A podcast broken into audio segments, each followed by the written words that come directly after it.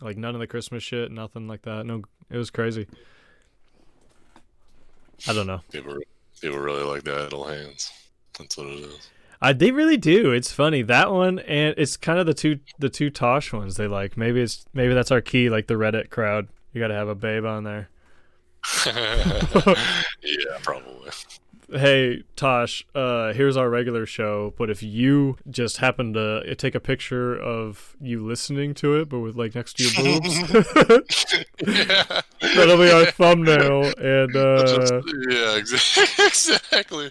Just have a picture of top Tosh and a, a, a low cut top Yeah. with headphones on next to a monitor that has the, the show's logo. Exactly, dude.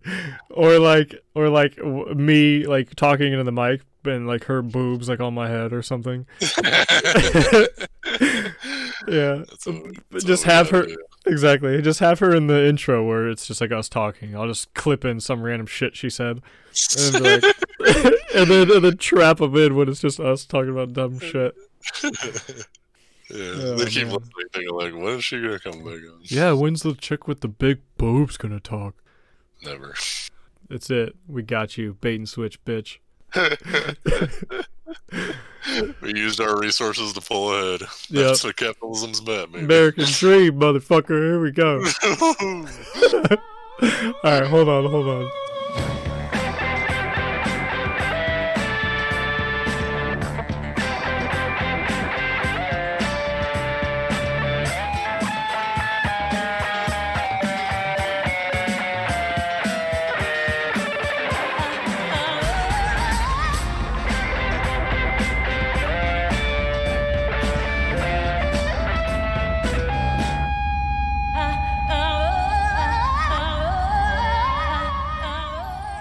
Hello, and welcome to another episode of Dicks Talk Flicks. My name is Billy, and this week we'll be trying something a little different. We will be watching a couple episodes from one of my all time favorite shows, Rocko's Modern Life. Joining me on the other end of the mic is the man formerly known in the Guild Wars universe as Canston the Gaint.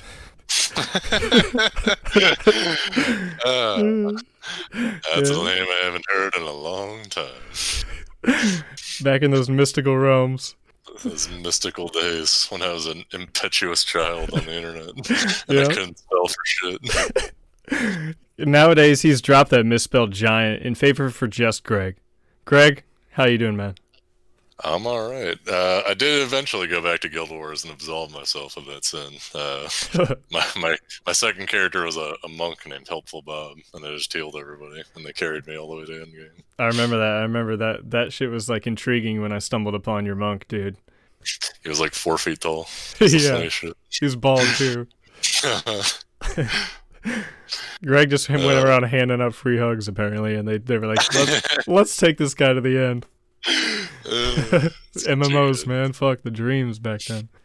Well, as I mentioned before, we'll be going through a few episodes I've handpicked out from the 1993's hit show Rocko's Modern Life. These are a couple of my personal favorites that I actually really wanted to share with my brother Greg. So, Greg, along that lines, have you ever seen Rocko's Modern Life before? I have, and I hope whoever's listening is listening on a Saturday morning with their pajamas on and their favorite breakfast snack, because we're gonna get deep into this one. Uh, Rocko's Modern Life. I remember watching it a long time ago as a kid. Uh, I think we should go into the, the history of Nickelodeon because my perspective of that channel is probably a lot different from yours. From what I know of just offhand information and hearing about it occasionally in videos and stuff like that, Nickelodeon was basically like the Cartoon Network of its heyday. It just it was a smaller channel that just took starving artists and basically just gave them a platform to just do whatever they wanted. Yeah, exactly, dude. Uh, Nickelodeon, they were almost kind of like the teenage MTV, dude. They were willing to let, even if it was weird and uh, a little too out there or too creative, they were willing to let anything fly at this moment in time. So, so I got all the cool shit, dude. I got all the the growing pains of Clarissa explains it all, and and this, and oh man, salute your shorts, and like you know, the list goes on and on all the way till the end of like kind of that time when it started growing into you, when it was like more angry beavers into like I you know uh Amanda show and then iCarly's and then Drake Yeah. and Josh and stuff. But Yeah, it slowly devolved into the, the Disney Channel essentially. But exactly. Drake and Josh is probably. I mean, that's one of my favorite sitcoms I've ever watched. I think. I watched it more grown, I guess, like at least a high school kid or something, and it's still one of my favorite shows. That shit was awesome. It's genuinely fantastic. It was the best. It started from the Amanda show, which I Mm-hmm. which started from all that, which was you know like the the teenage version of uh, SNL and like in Living Yeah. Color, yeah. And they weren't willing, like Nickelodeon, just like MTV, wasn't worried about race or any of that bullshit. They were like, let everyone do their thing. It's it's free. Mhm. Why not try it? What about your? You wanted to get into it. What about your experience with Nickelodeon? Like, what's your? So my earliest memory of Nickelodeon, I think, is Rugrats, and then I I genuinely remember when SpongeBob was airing on TV when it was like the pilot. But they were advertising it like crazy, like don't miss the pilot episode of the show. Blah, blah, Oh, blah, yeah. blah. And man, if you want to talk about a show that just catches you completely off guard, the pilot of SpongeBob with the licensed music of Tiny Tim and all the weird shit that happened in that show it's it's no wonder that it's still on the air like now what over a decade later like 15 years even Greg, more than that, way dude. When Yeah. I when I was a little kid, it actually first aired, and yeah I remember my buddy. This is like fourth or fifth grade or something. I remember my buddy telling me about that episode where he's like, uh, "The murderer is over there," you know, and it's really just SpongeBob like uh, across the street with Patrick. yeah yeah. yeah, yeah, yeah. I remember my buddy telling me about that in like fifth grade, and then the show just didn't do good and it died. And then, much like Family Guy and stuff, they brought it back in like 2000 or whatever, and it just exploded. yeah. What's funny is one of the trivia things. So this was created by the infamous Joe Murray. When they gave him the job in Nickelodeon, they gave him free reigns to his own studio. He could hire whatever he wants. He's basically opening up Joe Murray's dream studio. You know, when Murray first opened the studio, he brought in animators from The Simpsons, Who Framed Roger Rabbit, things like that, just cast-offs from the show. Some of them later on went on to make like really popular shows like SpongeBob, which we just spoke about, Adventure Time, Phineas and Ferb, just on and on and on. Which you know they're like when you think of coaching trees in sports, you kind of think of Joe Murray a little bit when it comes to just like modern uh, intellectual animation. just really out there kind of weird what do you want to call it not really counterculture but just kind of doing whatever the hell they felt like just because it made them laugh kind of thing Not afraid to shit on the norms, but also like express your feelings for how the modern world is and everything. right It's awesome, and all that shit flew too. There's a lot of sexual undertones in this show as well, which I actually will get to a little bit in the trivia later on, uh, and in the fir- one of the first episodes. Even uh, I was really nervous. Uh, I'll get to it when we get there, but they've been editing everything so much lately that I heard that one was taken out.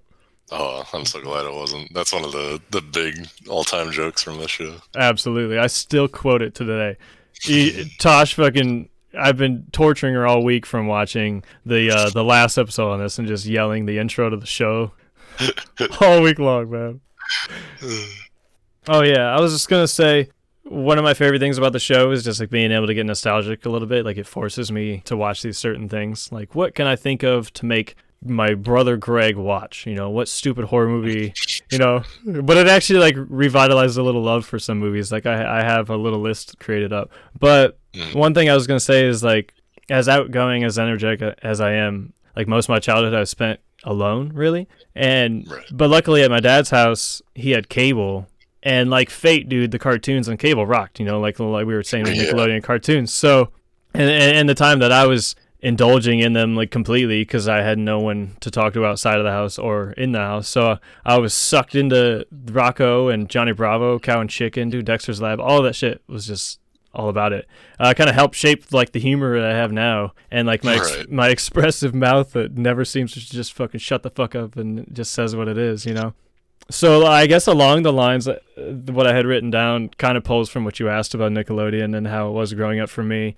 It just made me like be really creative, but also like express my feelings at all times, which to my detriment and to my benefit. You know, but fuck it, why live any other way? You know. yeah might as well be irreverent Mm-hmm. They were colorful and creative, and as unedited, or at least how they can sneak it in there, as unedited as they could be. And that's Mm. kind of that's kind of how it was. That's kind of how I still try to be, I suppose. Uh, do you have anything else to say, or you just want to jump into it, man? i think we're ready Hell yeah!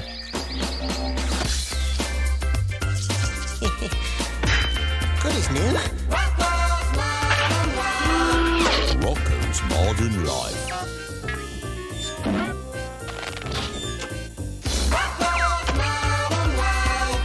Rocko's Modern Life.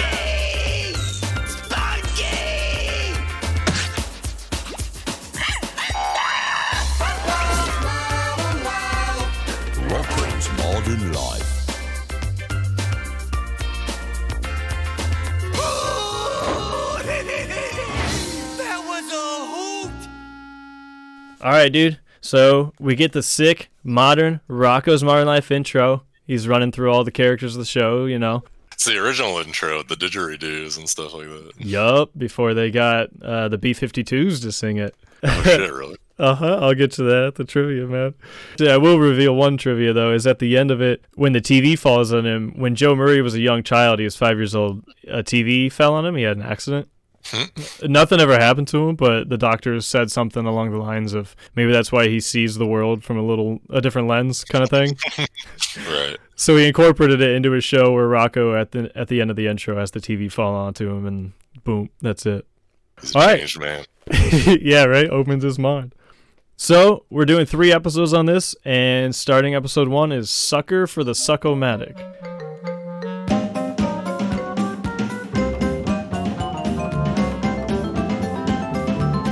We get a horror esque thunderstorm intro. It's black and white.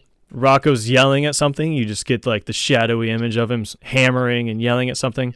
It's his vacuum. He hates it, dude. It, it never works properly, apparently. Yeah. The way it's framed, though, makes it look like he's yelling at Hef because he's Yeah. just sitting on the couch, just eating snacks. and Rocko's like, "You're useless. I hate you." Yeah, it's and once you finally see the vacuum, it's clearly in bad shape. It's all frayed. The wire's fucked up. Spunky goes and and bites the cord, which electrocutes him, eh, which actually turns the vacuum on for a couple minutes. Heffer, he's being lazy as shit, just watching TV zoning out. All the news channels are just he's cycling through or just telling him how terrible life is. Just nothing's changed, man. It's the same as it is now. Yeah. Just as the TV goes out, the vacuum also finally dies after picking up all that garbage. and it quotes as it's dying, it says, Rosebud. Get- Rosebud. it's so funny though, because as he's he's trying to pick up stuff, uh, I had it in my notes. He tries to suck up a paperclip, and he tries it over and over and over again. And he just finally picks it up with his fingers to put into the vacuum, and the vacuum just spits it back out. Bro, I was a custodian for almost eight years, and that paperclip joke is the real deal, dude. I know. I've done it. It's happened to me so Oh. many times. What a fucking nightmare that. Them and erasers. this is also the second movie that quoted Rosebud as they died. Yeah, Chillerama, well, he also did that when he pulled the grenades on him. that's right.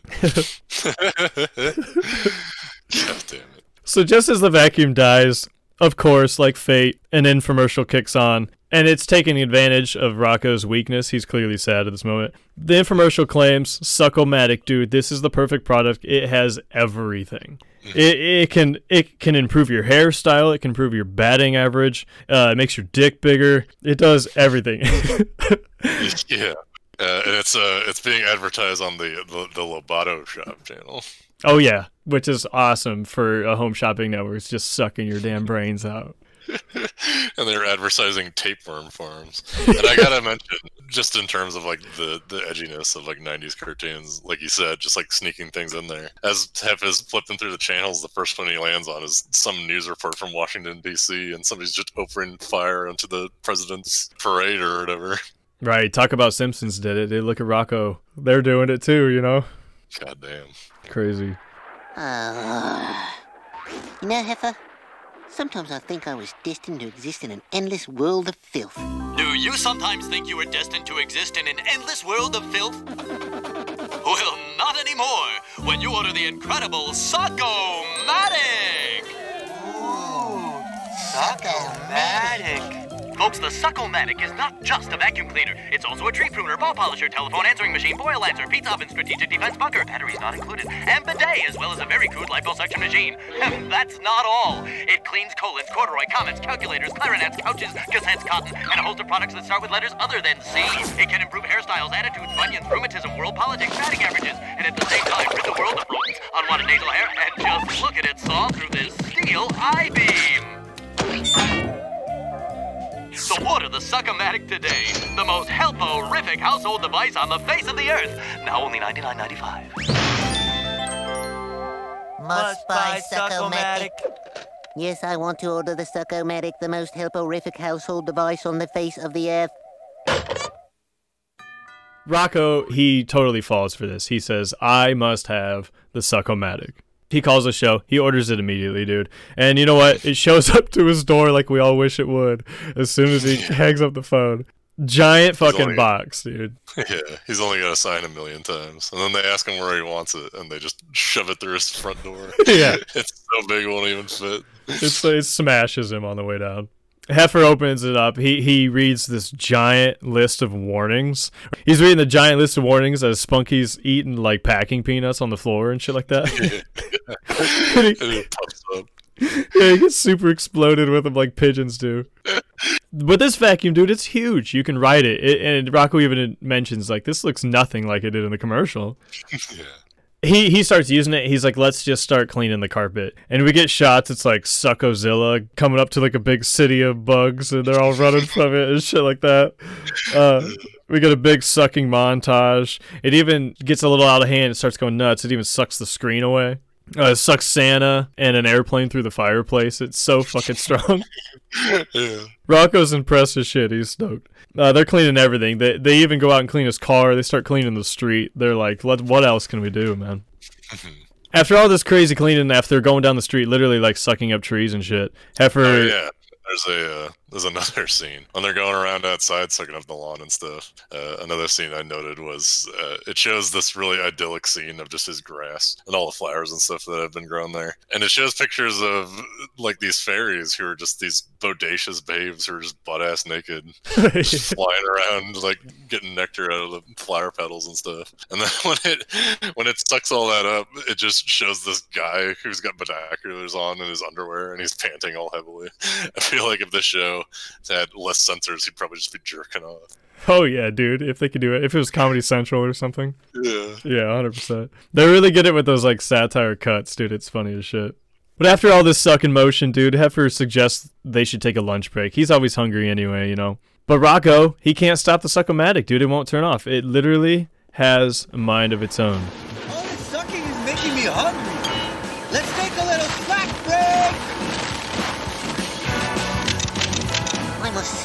cease this senseless sucking. It's stuck in suck. I am the Suckomatic, the most helporific household device on the face of the earth. It's got a mind of its own. Prepare to eject.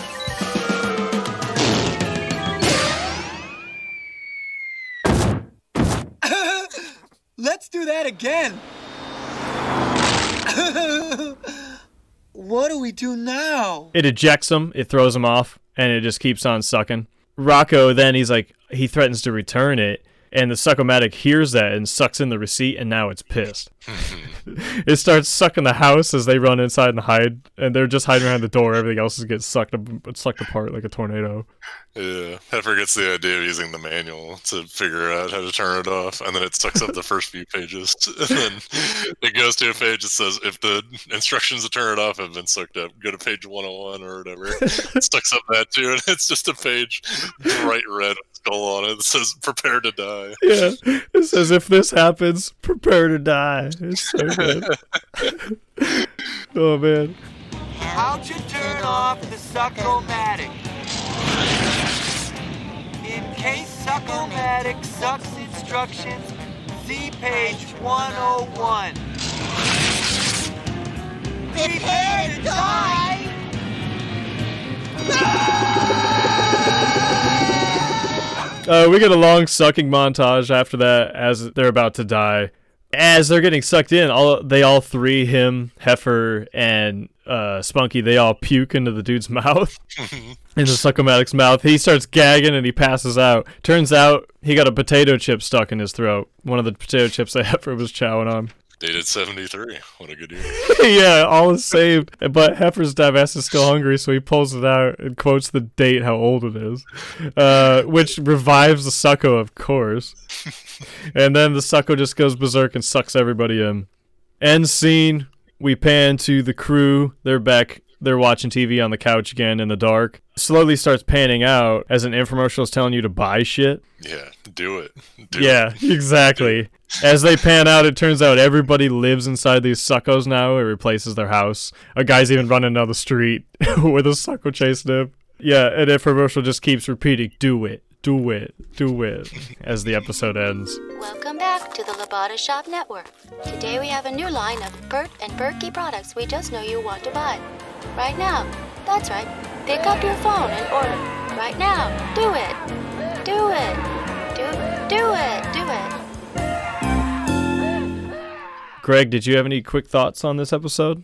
Uh, not to be too pretentious or to go into it uh, too deeply. Obviously, it's an episode about commercialism and how you get tricked into buying things, but how it also kind of rules your life. Like the Suckomatics replacing everyone's houses is kind of like the new trend taking over, and everyone's got one of these things now, and you'd have to be dumb not to buy one of these things, and how that sort of commercial tactics just kind of invade people's brains and just make them want it even if they don't really need it.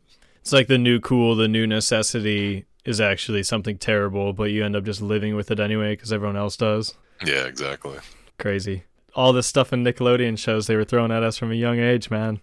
They were trying to trying to feed it to us subconsciously. They were trying trying to warn us of what their friends were doing. This is this is the world they're making. Yeah, no, I agree. I personally relate to this. Like growing up in the infomercial age, that shit was on nonstop. You know, not so much any. I maybe it is. I don't know. I don't have TV anymore, but It is. Well. That was another thing I wanted to talk about too, because what with the commercial and stuff like that, they were flashing images on screen that had nothing to do with the product, and obviously that's like a funny gag or whatever. But they still do that in ads nowadays. I mean, it's the big meme, you know, with car commercials or whatever. It'll be this sad story about how this guy overcame cancer after his girlfriend dumped him, and yeah, his kids don't talk to him anymore and then very last second boom it's a car commercial like advertisements will do this thing where they will show you images or they'll tell you something to make you associate their product with whatever it is that they're showing you so that subconsciously in your mind when you think about that you also think oh i could really use a honda civic or a vacuum cleaner or whatever exactly. It even goes to as simple as like wear this cologne and these fucking big-breasted babes will suck all your dicks.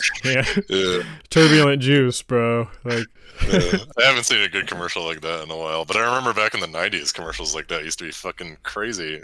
There's a really infamous ad with Pamela Anderson uh, advertising the Whopper, and she's just like half naked on a sports car with a Whopper in hand. She doesn't actually eat it; she just has one. Yep, I remember it. That was Burger King. I think that was the, the early 2000s, actually. I remember that exactly. I remember they made a big deal about even filming it. Whatever, I digress. So, you ready to go into episode two?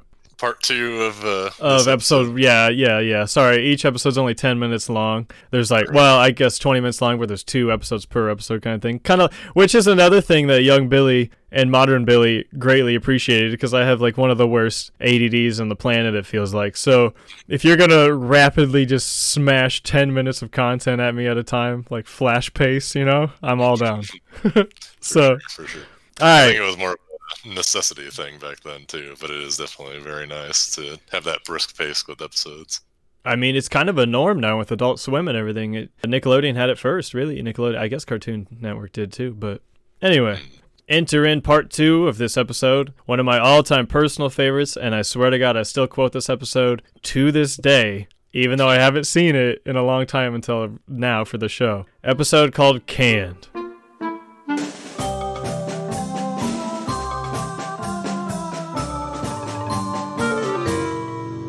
So we pan into a huge conglomerate comic book store.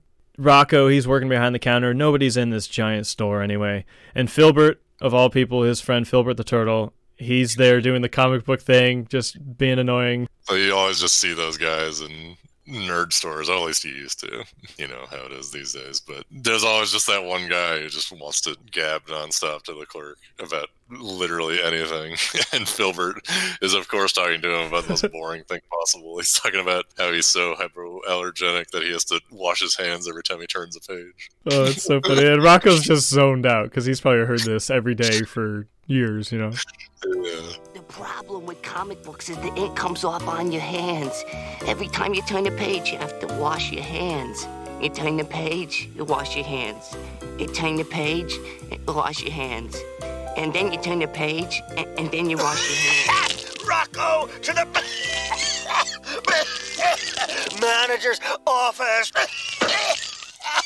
Rocko gets called on the intercom to the office. As he's dreadfully walking there, he passes these two nerds in the hallway. It is like one of the funniest conversations, dude. This made me laugh out loud, just because it's like it predicted internet arguments and stuff too. It's this guy. He's talking about how elves so beautiful that if you ever met one, you'd spend the rest of your life looking for another one, just because nothing else would compare.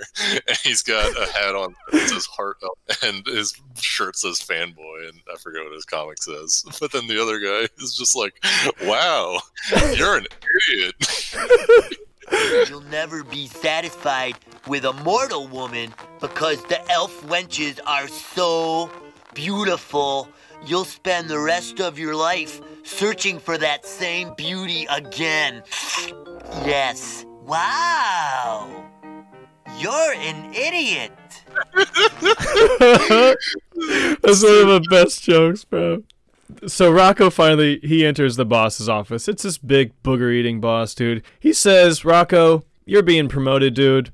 You're being promoted so high that you're actually being fired. Get the hell out of here, Rocko, you loser." yeah, my funny, my favorite part of mine with that one too is some secretary or something is trying to talk to him, and he just yells at her. He says, "Don't interrupt me."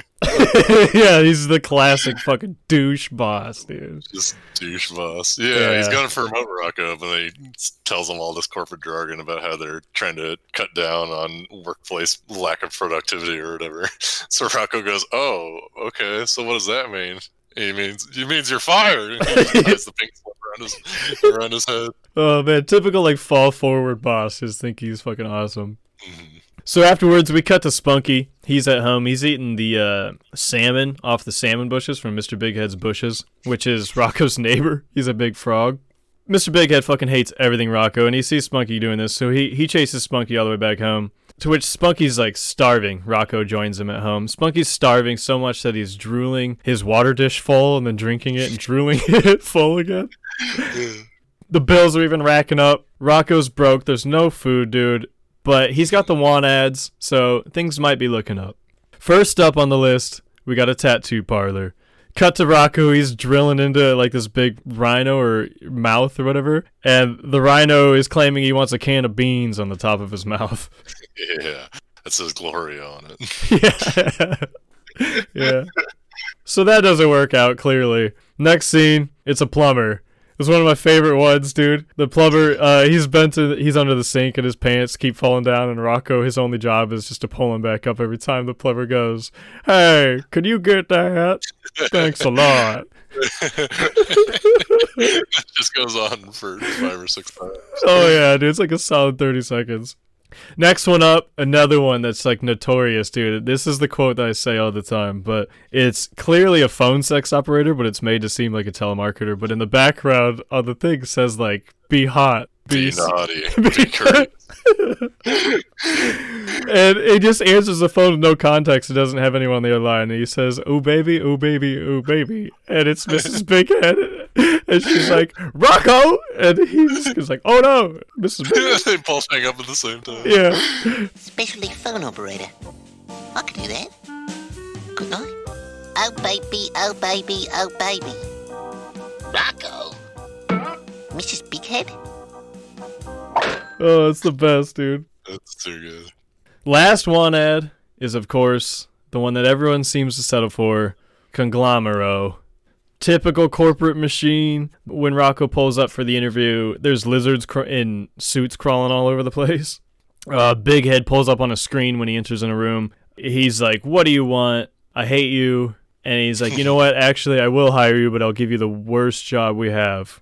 It's the product tester it's madness, dude. It's like a typical like warehouse with that crazy song going like do do do do do that kind of shit.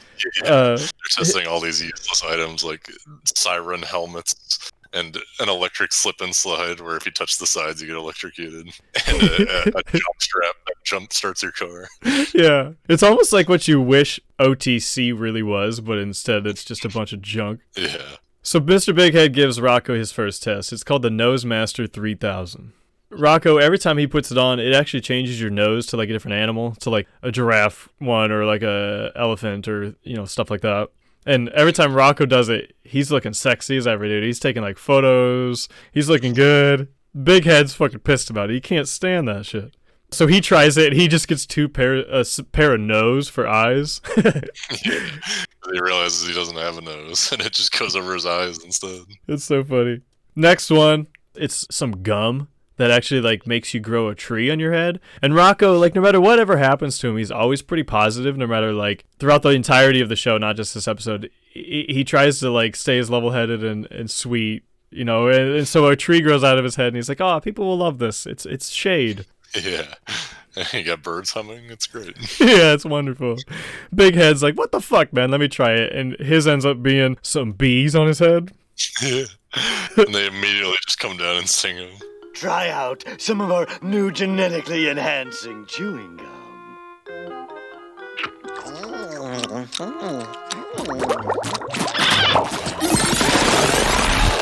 Hey, this is really great.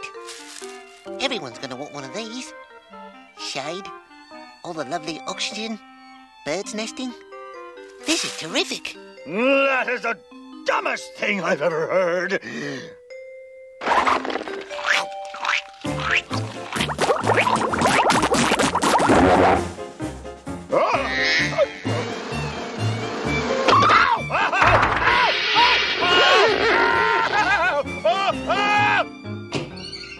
Now it's the dial a do.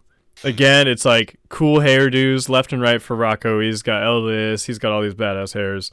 Big Head tries it. He's mad again. His ends up being a saw blade on his head that starts spinning. yeah. Rocko calls it a buzz cut. It's a buzz cut. That's so funny. Big Head's pissed. He's like, all right, fuck this. Next, and but not least, is the test animal enclosure. And then he says, you're going to try out this mad giraffe repellent. It's, re- it's really big in the market, but we need to test it real quick. Sure enough, they let in the giraffes. Big mob of them, crazy eyes, come running at Rocko. He's out in like the middle of. It's like he's on uh, Gladiator in the middle of like an opening, you know.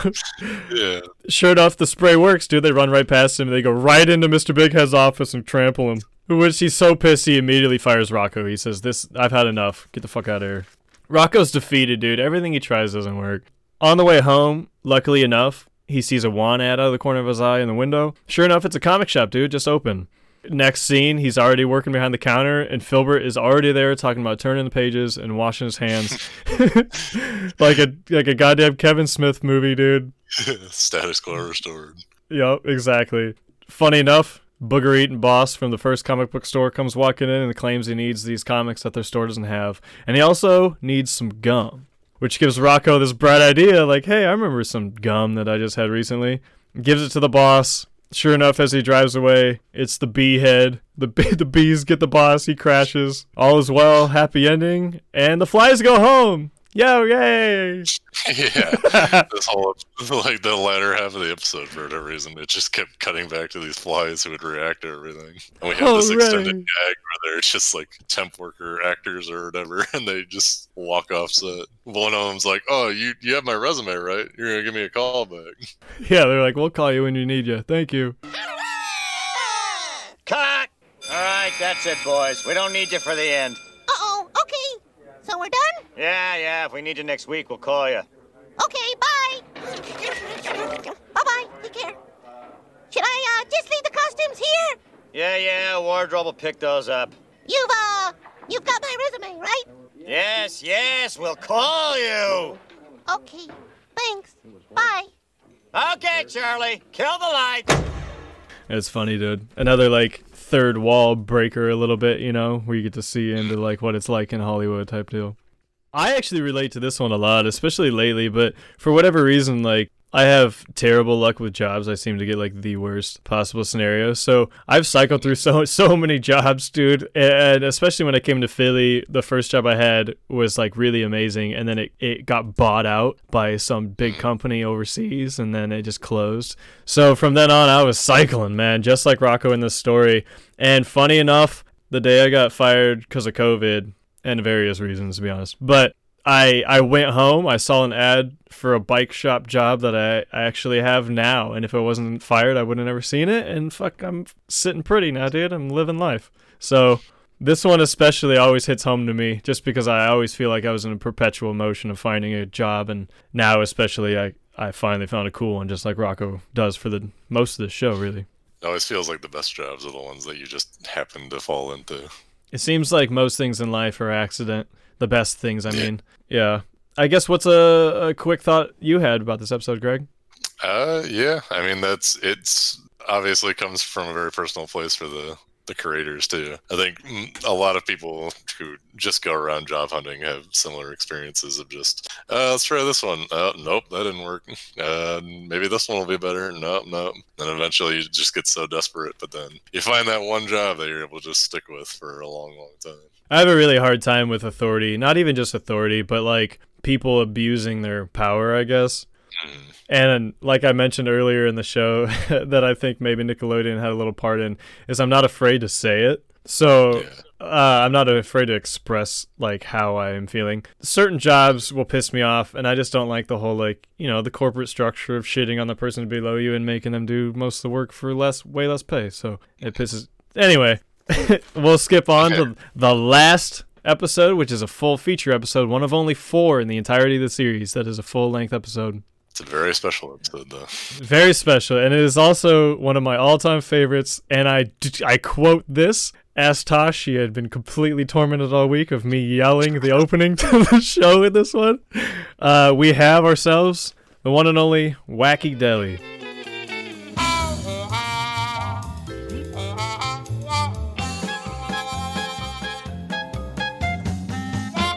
This one's got the the newer intro, as you were saying, sung by the B52s. That's the one I always remember when I was a kid. Yeah, fuck it. Along that lines, dude, I'll just read that now. So the the B52s actually sang the intro song from season two on. And funny enough, it was actually Joe Murray's second choice. He originally wanted Danny Elfman, but he was completely booked, so his he accidentally happened to get the B52s, and we got the iconic song we have today. Yeah, no, I can't imagine it any other way. That's crazy, right?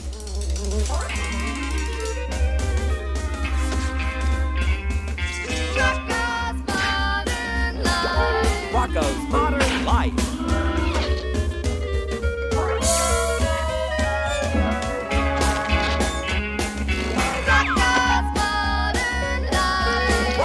Modern Life. Intro to Big Head Studios. We got two lumps arguing on the screen. There's they kind of look like the big heads, but they're just like lumpy piles of trash, kind of. yeah. Turns out we're actually in a theater, and this was the first showing of our main character's final episode of his contract with this company. Toadies are watching it. They're telling him it's great. He knows he doesn't care. He's just like, I, it doesn't matter. I'm done. This is great. He's stoked. He goes to turn in the last reel to his bosses. He's free, happy as can be. But wouldn't you know it, they claim that they're owed one last pilot episode for a new show. He's pissed, dude. He, he thought he was totally out, eh, but yet again, there's a hook into him. Back at the Big Head's house, Mr. and Mrs. Big Head, they're throwing a party for their son's return. Rocko and all them are there too for some reason with uh, the, the the fat head logo shirt. Yeah, they're the biggest fans. Ralph shows up. Uh, he, he he's really depressed though, dude. As soon as he opens the door, he's too depressed to even talk. He claim he tells his mom. He says, "Mom, I thought I was free to do my masterpiece, but the studio they lured me back in, and I have to do one more show for them." Heffer overhears this as he's eating all the food from the table. He doesn't even care that Ralph's there. He's eating all the food, and he's like, "Hey, I- I think that sounds like a really good idea. I think doing a show would be really fun."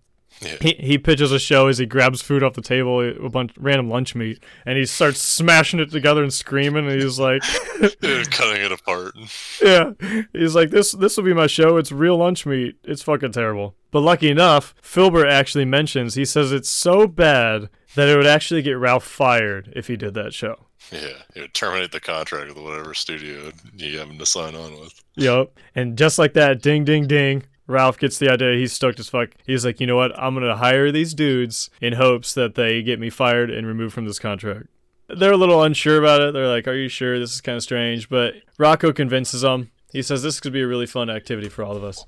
Next day, Ralph just pulls up to the Big Head Studios and just dumps the crew out with 20 bucks and, uh, and a cartoon for dummies book. He's like, fuck it, figure it out.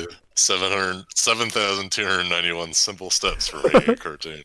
Yeah. So right away they start storyboarding ideas for characters. Heffer comes up with one first. His is Sal Ami. Get it? It's salami. Rocko chimes in. He's got Betty Baloney. She's a girl. That's it. That's her defining characteristic. yeah, dude. He's just so nice. Filbert, he pans out. He's got a realistic drawing of a piece of cheese. Yeah, Lester Roquefort. Yep, he names it Lester. Which Heffer quickly grabs it and he dumbs it up with his like weird ass goofy pictures and he calls it Mr. Cheese. Yeah. Phil- Filbert hates it though. Oh, of course, he just changes his art. Step one design the characters. Okay, here's my character. His name is Salami. Get it? Salami, salami. This is Betty Baloney. She's a girl. Okay, this cute little guy I call Lester Roquefort. Let me see. Wow, that looks terrific, Phil.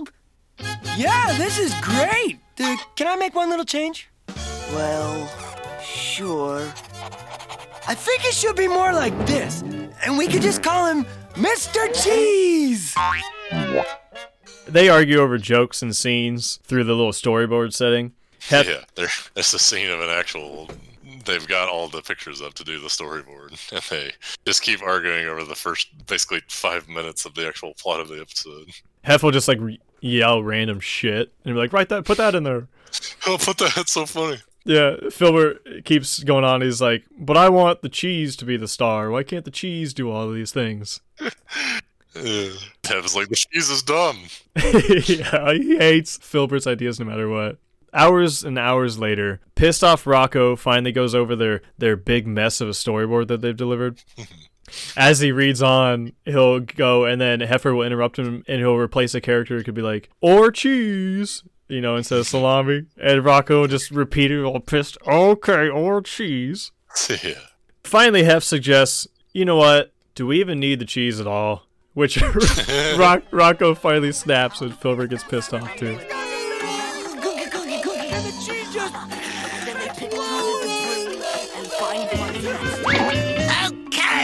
So Betty wakes up and says, Oh, what a beautiful day! And then the telephone Or doorbell. or doorbell ringing, and she answers it and says hello. And then the salami Or cheese. or cheese says, I hate baloney and attacks her through the phone before belching while all the stuff comes out of his mouth where we hold on him for a long time. Okie dokie. So then she walks over to the counter and. Hold it! What? Hmm. You know, I was thinking. Yes! Do we really need the cheese at all? What?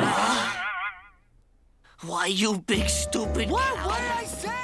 We're on to step 47 of 7,212 of Cartoon for Dummies, the book, Drawing.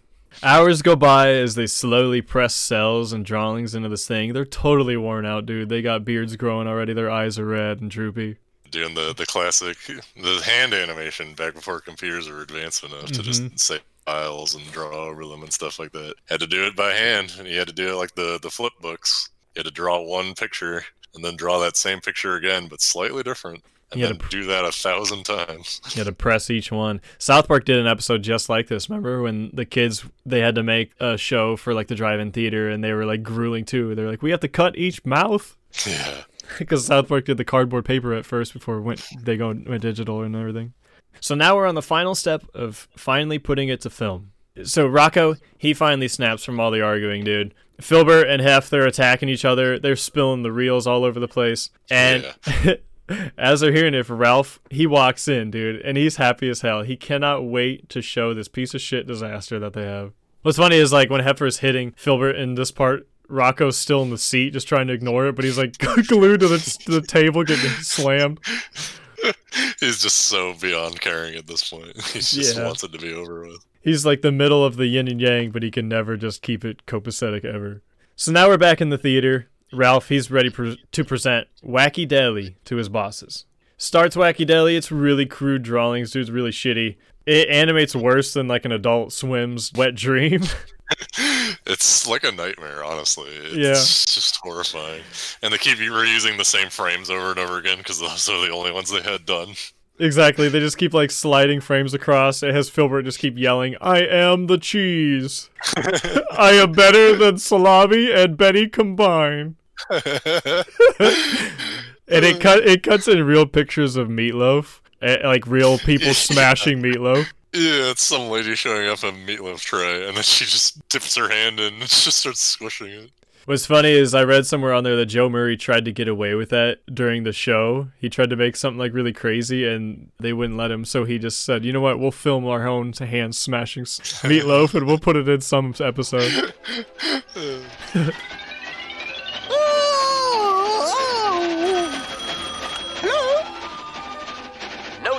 texture of this meatloaf, and the pineapples give it a festive touch. I am the cheese. I am the best character on the show. I am better than both the salami and the bologna combined. I am the best character on the. The meatloaf should be spongy, yet firm. Salami, better than the bologna, better than the butter. Embrace it.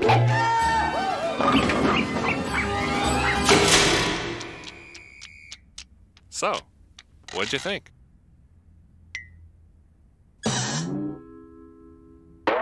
We love it!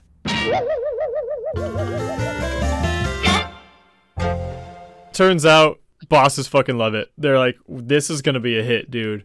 His executive bosses are pigs, which is supposed to be a really obvious sight gag. Oh, yeah. just anytime they get excited about anything, they start squealing and hollering. Same with like the the toadies, the lizards crawling around in the corporate. You know, they're just like licking. Yeah.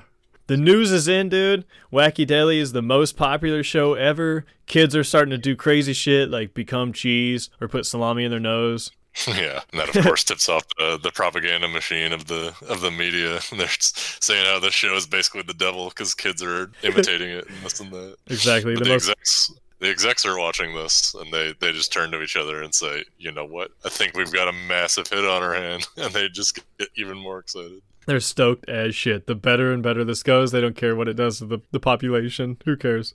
Oh Uh, yeah, and they they make a they make a show about calling out how uh, kids from from all over the country, from uh, what was it, Garberville, California, to Ogallala, Nebraska. Yeah. I decided to look up Ogallala, Nebraska. It is a real place. Yep. Uh, as of 2018, it has uh, approximately 4,500 people living there. And pretty much the only images that came up when I tried to look it up is some strip they have of what looks like a out of a 1950s cowboy western set. It's got big white lettering letting you know what each of the buildings are. I think it's a hotel or something like that. I honestly have no idea. Oh shit, they got Western themed hotels there, dude. We're going. yeah. yeah. I'm pretty sure there's Ogallala aquifers, right? Isn't that where they are? Oh, maybe. I'm pretty sure that's where it is. Yeah. Anyway. so Ralph is in his office, dude. He's fuming as fuck. He's so mad that this thing became a hit. He's stuck now. He mm-hmm. says, What the fuck? I'll never be able to get out of here. I'll never be able to make my masterpiece. He, he comes up with the idea he must sabotage the show now. He goes to the crew and he suggests, Hey, you know what? Cut everything you just did for this episode. Let's just show 10 minutes straight of mayonnaise. Just a bucket of mayonnaise. And Rock, Rocko's hella confused. He's like, wait a minute, what do you mean? And Ralph just keeps pushing. He's like, no, trust me, this is brilliant. We'll just do 10 straight minutes of mayonnaise. Cut to the wacky, wacky deli, wacky deli, yeah, intro. TVs tune in, boom, mayonnaise and elevator music for 10 straight minutes. I don't even think it's elevator music. I think they just play the, the dial tone sound of the, the TV being tuned off or whatever. It's just Oh, a yeah. Pitch beeping noise for the entire way through. It's so funny, dude. And then newsflash, guess what? Fans fucking love it. Of course. Yeah, because it's so avant garde, you see. Uh huh. And of course, Ralph hates this. He's trying to get to work, and fans bombard him. They break his car up and shit. One of the voices is actually one of the popular cow and chicken voices. It's cow. They brag about taking all of his shit. The One guy's like, I got a tire. One guy's like, I got his scalp.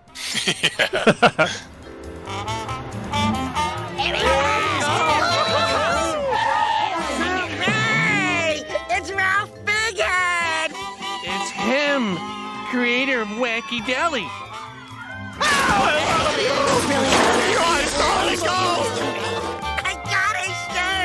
I got one of his tires. I got a tremendous chunk of his scalp.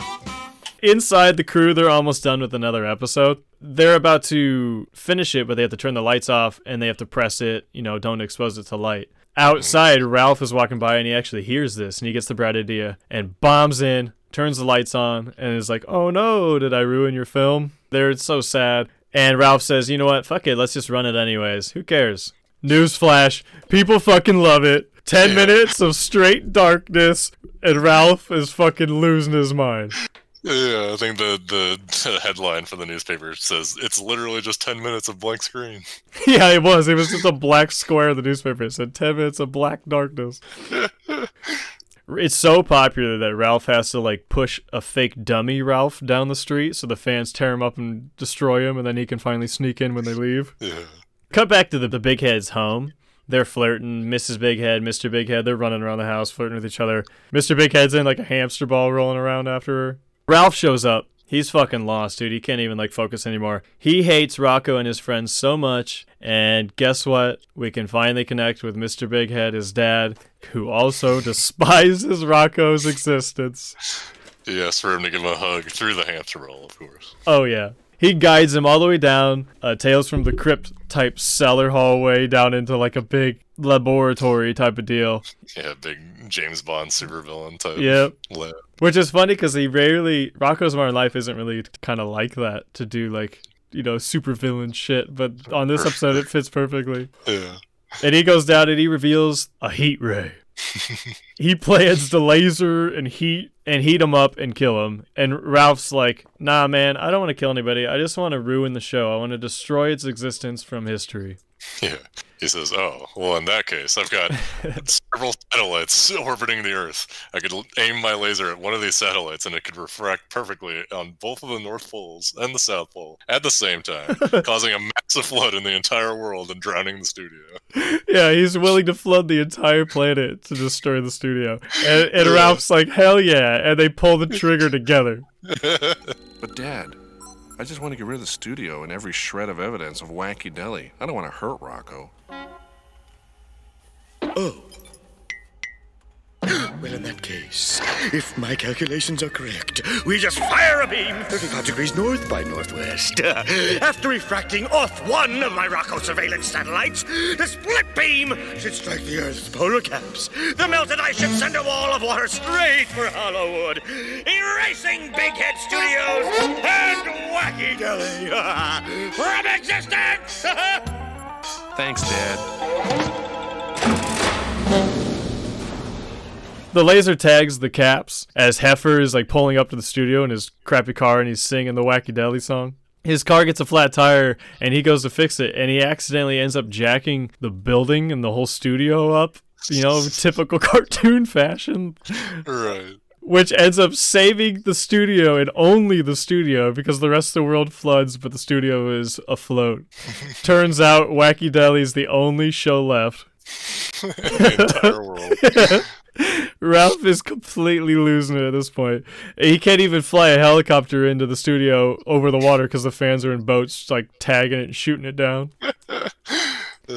Ralph just walks into the studio so defeated. He sees that they've got a reel in hand and he just takes it from them and starts eating it. And of course, Rocko's like, Oh, well, that's not the reel we had for the show. That was some other different show we were working on. Here's the actual show. Yeah, and, he, and, and Ralph immediately starts spilling his beans how he hates this, he wants out, and meanwhile he's like spitting out pieces of reel all over their faces and shit. he he claims he can't stay in the show. He just wants to get out of this fucking nightmare of a contract. Rocko, being the the nice, positive person that Rocko always is, he gives like a uplifting speech, which of course convinces Ralph. You know what, dude? You're an artist. You're gonna show the world that you have the best. He has. He says, Yeah, Rocko. Yeah, Rocko. Yeah, Rocko. Yeah, Rocko. he says, I'm gonna make the best show ever. Cut to the TVs, they're tuning in. Intro is kind of like a Fantasia song as the characters start dancing. Three seconds in, it goes stamp Canceled. Newspapers claim it's the worst show ever. Fans are all gone. Nobody gives a shit about Ralph Bighead anymore. Cut to the future in the desert. Uh, crazy old Ralph is climbing a mountain with a bunch of spoons in his hand, and he's got a big beard and long hair now. He claims his masterpiece is complete, and it shows he carved a fruit display in the in the mountain. You know, like uh, Mount Rushmore Mount Rushmore. Yeah, exactly. Crazy horse and stuff. Yep. And just as he claims this to the world, a hillbilly walks up and says, "Yeah, that's not too bad. Have you ever seen that show Wacky Delly? it's really good."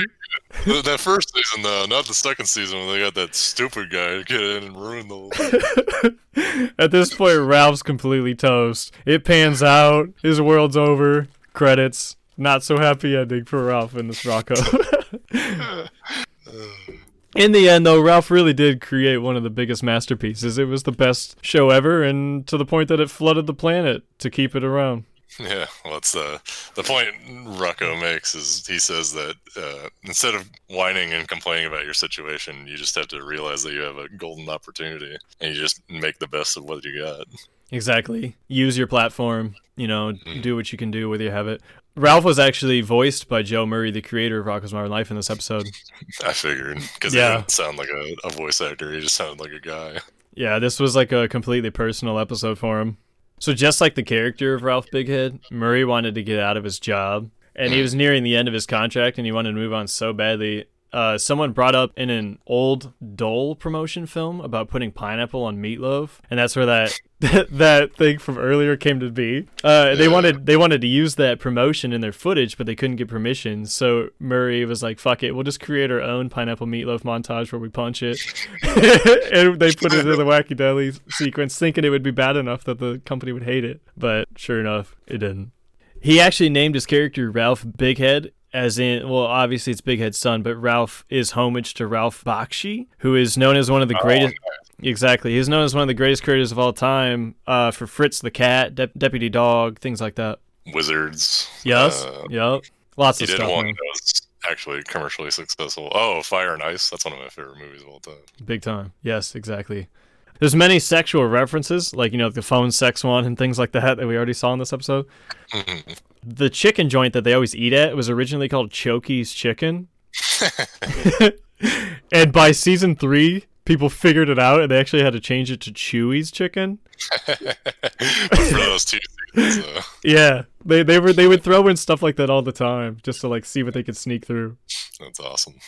There was actually an episode in the first season, I think it was like episode three, that aired for a while until it had a bunch of parent complaints. It was mm-hmm. about Mrs. Bighead was really lonely and she was like mad at Mr. Bighead about how he treats her. So she s- seduces Rocco, has him come over do a bunch of chores as she's like tanning up, you know, and, and stuff like I that. remember, I remember that episode. Yeah, she was Yeah. like assaulting him basically. Yeah, she was sexually assaulting him, but that's that episode is completely cut. I'm sure you can find it somewhere on the internet, but it doesn't come in any of these packages that you can buy. My friend was telling me how one of the only episodes she saw of Cow and Chicken, which I think is completely scrapped as well, was uh, there was these uh, I don't know what the context was, but these two women come to their house and they're obviously supposed to be lesbians, but they don't outright say that. But they get down onto the floor and start eating their carpet. yeah, dude. Cow and Chicken was dope, man. That was one of the best ones. Oh man, It even had its its second thing was IR Baboon. That was good too. yeah, that was a great show. I guess as the show goes, how many spunkies out of five would you give this show? Spunky. um, five drooling, slobbery spunkies out of five. This is definitely one of those classic shows where you don't think about it much, but if you go back and watch the episodes, like you said, there's so many things that you miss when you're a kid, and it's it's got more layers than you would think, especially with this episode. I've got a few things to say about it. Like I was telling you before the show, uh, it's similar to another episode from uh, another cartoon, a Kirby cartoon. Funnily enough, where you know part of this episode is complaining about what it's being like being an artist, but then the other part of it is showing the viewer the process and how chaotic uh, creative endeavors, especially a TV show, can be. That episode of Kirby is the exact same thing. It's basically just completely fourth wall breaking down like this is what it's like to run an animation studio. It's a lot of work and a lot of people need to be involved in order for it to go through. And even when you have everybody agreeing on the same thing, if you've got like creative decisions and things to mess up the show, it can ruin the production and make things just a nightmare for everybody. So I appreciated that part of it. But the other portion of the show about what it's like being an artist and having people not really appreciate your work or being stuck in contracts and stuff like that. It's pretty similar to the other Nickelodeon show. Squidward Tentacles, basically his whole character essentially is being a guy who thinks that nobody really understands his work and he's this super creative person and he just wants to live his life that way. But I think uh, part of it with this particular episode, though, is that he's the creator is represented in both Ralph and Rocko. In Rocko's speech he has at the end about having an opportunity and things like that, but also just his cynicism and his his just not really caring anymore about the the industry from Ralph's perspective.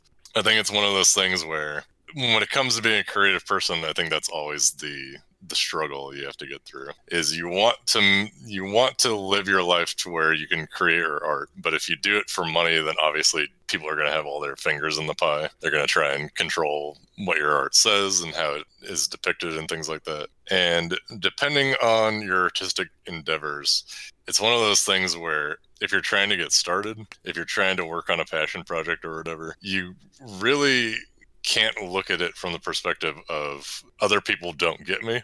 You have to look at it from the perspective of I want to make this, therefore I'm going to do it and just disregard what everyone else thinks. Like don't make art to make money. Make art because you want to make art. I love everything you just said.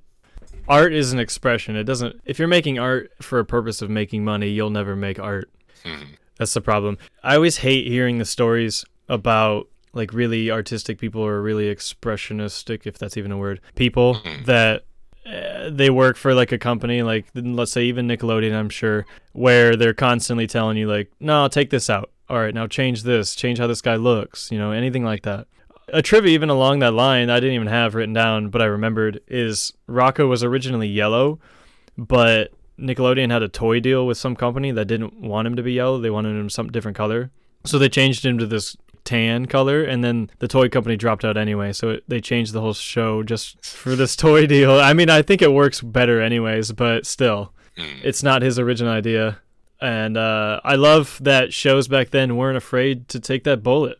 You know what i mean? Like cancel me dude. What are you gonna do? But i'm gonna tell the world how i feel right now through the only platform that i have you know And that's another thing I wanted to get into too. Is it's so crazy Nickelodeon is, and you see this with a lot of companies, MTV and even Cartoon Network too. After a certain point, but they got better eventually. Uh, these companies are built on the backs of people just expressing themselves, just like being original and just letting their creativity run wild. But then they get to a point where they're so big that they're afraid to fail, and they don't understand why trying to market to a lowest common denominator or trying to play it safe doesn't make them money. It's because nobody wants to watch that. Nobody wants to. Nobody cares about any of that. they live off like the same tropes that worked in the past, but it's not made by the same people, so it's always like a lost idea. You know what I mean? Hmm. Like, it, let's say something simple like iCarly or something, right? And then they go on and try to make other Disney type shit like iCarly, but it's never going to be good like that. You know what I mean? So just let the creators create, dude. That's the biggest thing. If I was ever like a billionaire or something, and I had like an idea to do, like, I'm gonna start a studio, we're gonna make animation or something, I would just let them do their thing. I would be the face of the media. I would take all the blame or whatever the hell happens. Right. And Because I mean, it's like, what's the worst thing that can happen? Like, you're not gonna get a lawsuit or anything. Like, as long as you're not literally espousing like killing people or whatever. right. Like the worst thing I can remember from cartoon censorship, which kind of makes sense, I guess, was uh back in the day. There was a big controversy about a kid who supposedly watched an episode of Beavis and Butthead and like burned down his school or a house or some crap like that because Beavis was so obsessed with burning things and being a pyromaniac and stuff. And so a lot of episodes that had that kind of humor of just that that physical slapstick gag getting caught on fire or just going up in flames had to be censored because of that whole controversy. And that's, you know, fine. Don't don't show kids that playing in, with fire is fun or funny or whatever. But just let people be people. Like the worst that can happen is you get a bunch of angry phone calls and angry news media outlets, like we saw in the episode. But all that does is just draw more attention to the show, and then you make more money. Exactly, dude. Like they act like Beavis and Butthead caused that kid to burn his house down. Meanwhile, he's probably watching like Lethal Weapon or something. You know, like any any Yeah. action movie. Right. Yeah. For some reason, they always go for the small media, like you kind of hinted at, like with video games all throughout the '90s and to some degree today. They blamed like shit Columbine. They blamed on Doom of all things because the kid had a Doom game installed on his computer. Yeah, you know who else had Doom in the '90s? Everyone who owned a Yeah. computer. Literally one of the biggest games known to man, and only one event happened with a kid who owned it. But regard, I, yeah, I digress. Is this the first time you you've seen Rocko before, right? Oh, absolutely. Oh, okay. This was one of those shows though where I was probably watching Nickelodeon around the time where it was it stopped going on air or whatever. So I only caught like a few episodes. And the episodes I did catch, I was probably way too young to remember any of them. I do think I vaguely remembered some aspects of the episodes that we watched, though. So some something's coming back in my brain. Some dusty cabinet way back in the corner. It's Well, getting brushed off. It's well, dude. I'm slowly buying all the seasons on Amazon. So if you ever feel the need to watch it, go for it. I don't even care. You can even pick it for the show. I don't care. And I will tell you, if you do, if you decide to like, you don't have to watch it all, but if you decide to dive through Rocko's Modern Life and like view a bunch of episodes or something, I will tell you or ask you, I guess, to take the time afterwards at some point to watch the movie on Netflix that just came out this last year. It's literally the funniest shit ever. He's like he he pulls on every single nostalgic heartstring, but also telling you like, why do you want this crap? Like it's been like thirty years, you know? Yeah, like, yeah it's he. You know how he is. We just watched Wacky Delly. You know how aware of everything he is. You know, cynical and Yeah. kind of Basically, he's like, "Why do you keep asking me for the shit? I don't want to do it." You know, but Net- Netflix must have just tossed like a blank check at him or something. Him. Yeah, yeah. So he was like, "All right, fine, Mhm. I'll make something so that they stop asking me." It's so Oh, that was, that was one thing I wanted to. I forgot. So uh, the point about the fans coming and and ripping them to pieces and stuff like that. Obviously, it's a funny gag because it's uh, you know that's just kind of what happens when you're famous. Or Yeah. whatever. Um, the thing is, uh, it can be taken kind of metaphorically too, because the fans are coming and they're ripping apart his car and even taking pieces of his body or whatever. And I think this is a problem that happens with smaller media like animation and things like that, where it feels a little more personable. Like you're not this big Hollywood star with your name on a huge billboard or whatever. You're not making millions of dollars, but you're still making things that people care about. But when people care about stuff, they start getting invested in it. And some people, when they get invested in this stuff, they become obsessed with it and they feel like they uh, have some weird form of privilege to it almost like how you always hear about the, the negative star Trek uh, negative stereotypes with star trek fans and stuff and how they're really anal about everything and they nitpick episodes and stuff like that and they they harass the stars and- at conventions and things like that. I think that particular scene is a metaphor just for what it's like to be that kind of entertainer and feeling like people own parts of you somehow. I even there's this YouTuber I watch who had gone off the platform for years now, and he suddenly came back like not a month ago just to to answer questions because people still to this day send him emails and messages and comments on his videos and stuff about how he doesn't make the kind of content that they want anymore and how he abandoned his fan base and this and that and he just had to he just got so fed up with it that he just had to come out and just be like listen I don't owe you guys anything. Like you want what I don't want to do with anymore. Like, I don't want to do this stuff. You guys don't want to see this stuff because I'm not going to be able to put effort into it because I don't care. Exactly. I feel like that's a problem that a lot of these guys have along the same lines as I said you or I just told you about like his movie where he's like why the fuck do you want this garbage? You know, like I'm done. I'm, it's even like um if you ever seen the movie Misery, the Stephen King movie, Yeah, exactly. where she like keeps him captured just so he creates exactly the the image she wants. Yeah. The the really obvious metaphor with that and not the the Stephen King metaphor where he says it's about his addiction to cocaine or whatever. Well, it could have been too, because that dude was on some fucking monster drugs for the majority of his career, dude. For sure, for sure. But like, obviously, even if he didn't intend to, the the subtext of that movie is fan ownership and obsession. Yeah. like- What he doesn't understand, or at least what he's not willing to admit, is the emotion that he was going through at that moment in time what was just driven by the drugs even more so. And that's what he wrote about, but he's blaming it on the drugs. It's like, yeah, you were so high you probably don't remember it, but the emotion that you had at that moment, like you're probably pissed at fans and stuff, and you went along and made misery the fans a monster. So Right. Uh, yeah, I, I definitely get that. Like, you definitely don't want to publicly say like, yeah, I hate my fans because they're fucking annoying. Yeah. So you have to do it. You have to treat them to. You have to. You have to give them what they want, but also send your message too. You know. Yeah. You can't And just. What a weird, what a weird s- spot to be in that would be as well. Just like trying to indirectly tell somebody that you basically hate them. Yeah, I don't know, man. It's uh, unfortunate, but at the same time, that compressed artistry gave us some of the best shit in our lives. Not just shows, but you know, across the world. So mm-hmm. it's a catch twenty two, man. Just imagine a world if we just let art art go, let it be free, dude. Yeah. Wild. But yeah, man. Do you have anything else to say about that, Greg? Before I move on. Uh, that's about it. It's just watching these old shows. They just they always make you think about stuff like that, about just the creative process and what's allowed to be put on TV and what isn't, and why we don't see shows like this that much anymore. It's the secret gasps for help that the uh, artists are laying out underneath the show. Remember Rick and Morty did it, where ba- uh, was it Baby Rick or Young Rick was like, "I'm dying inside" when he would sing, Yeah. "Help me out," and everyone loved it. But Morty, yeah, Morty was like, "I, uh, I think something's wrong." That's basically what these shows are, you know. Like we're gra- gasping for air because we're being squeezed creatively. But anyway, well, Greg, as a parting question, I guess I think I'm gonna ask if we ever do these TV shows. Is this a show that you would watch more of, or possibly show somebody else if they hadn't seen it?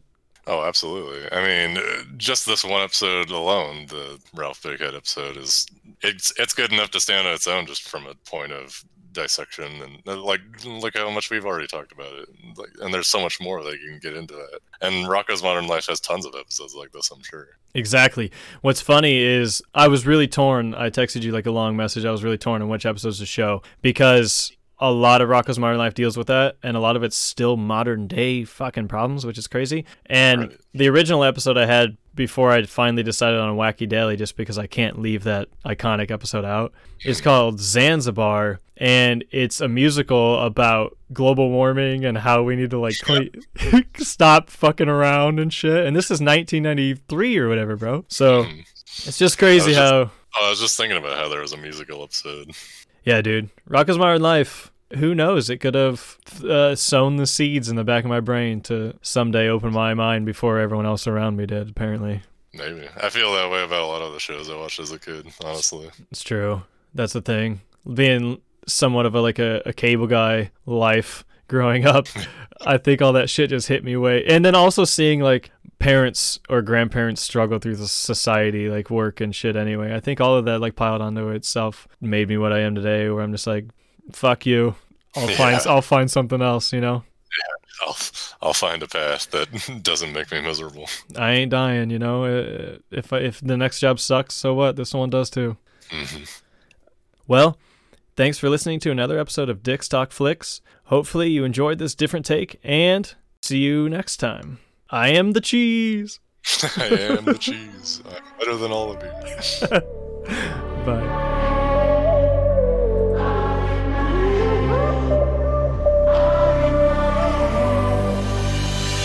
It's all in my head.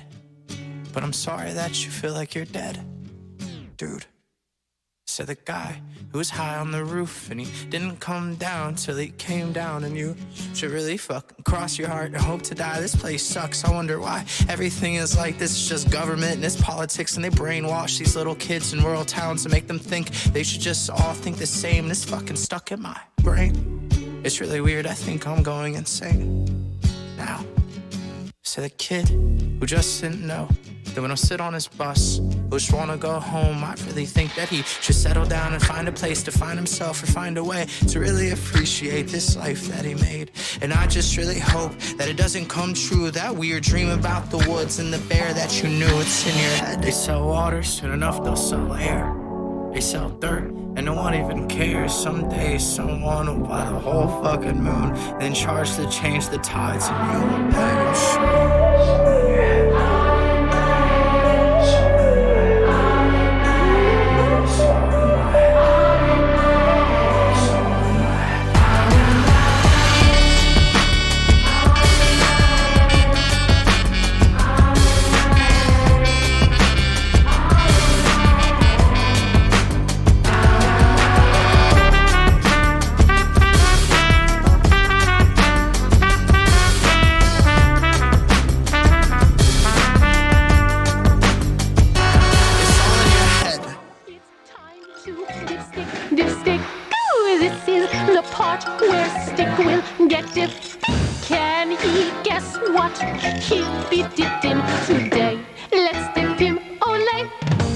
Online dip is vanilla ice cream with fudge. Can't see, can't hear, ready to dip. Uh. Oh, uh, dip is cold. Hey, oh, maybe not. Oh, no, yeah, it's cold, it's cold. Ooh, and sweet. Kind of smooth, kind of creamy, and uh, oh, simmer down, stick. Oh, oh, oh, I gotta get dip so I can be lifted out. Uh, I gotta guess, gotta guess, gotta guess. Uh, okay, okay, okay. Uh, vanilla ice cream with uh, fudge. Oh, oh, oh, oh. Nah, could you dip me in a cup of cocoa? Uh, yeah,